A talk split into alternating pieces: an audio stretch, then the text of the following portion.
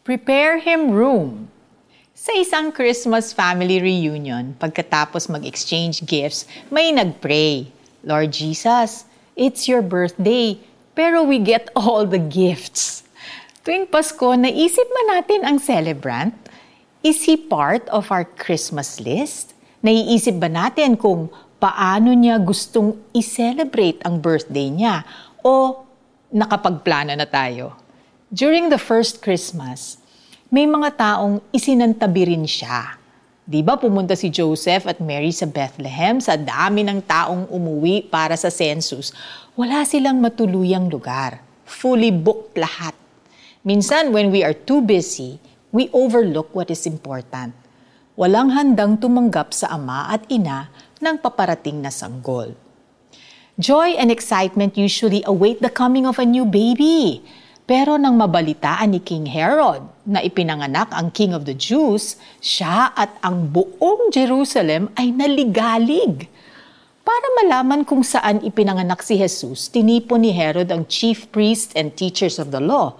Nabasa nila sa aklat ni Micah na si Jesus ay magmumula sa Bethlehem, which was only six miles away from Jerusalem. Pero hindi sila gumayak, hindi sila sumalubong. Katulad ng marami, nakakaalam, ngunit ayaw kumilos. Hindi sila katulad ng wise men from the east. Bit-bit nila ang mga regalo para sa Panginoong Jesus. They were willing to sacrifice convenience to pay homage to the newborn king. Nariyan din ang mga pastol na binalitaan ng mga anghel. Iniwan ang kanilang mga alagang tupa at dali-daling pumunta sa Bethlehem they were not too busy to receive the king and make room. Ganyan ang mga pusong handang tumanggap at sumalubong sa tagapagligtas ng sanlibutan.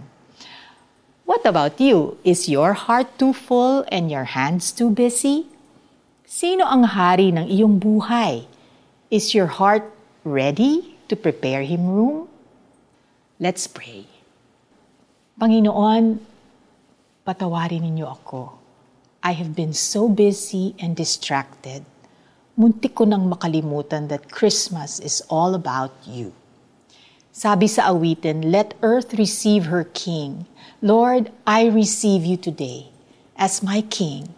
Rule in my heart and be my savior. And through the help of your Holy Spirit, let this line, let every heart prepare him room, be true of my own heart today.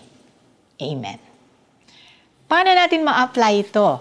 Sa Pasko, when you set your table, add one more plate setting for Jesus. Basahin ang Matthew chapter 2 verses 1 to 12 at Luke chapter 2 verses 1 to 20 as a family.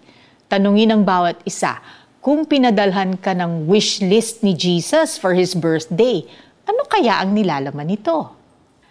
Nang makaalis na ang mga anghel pabalik sa langit, ang mga pastol ay nag-usap-usap. Tayo na sa Bethlehem. Tingnan natin ang pangyayaring ito na ibinalita sa atin ng Panginoon. The book of Luke, chapter 2, verse 15. This is Felici Pangilinan Buizan saying, Prepare him room this Christmas.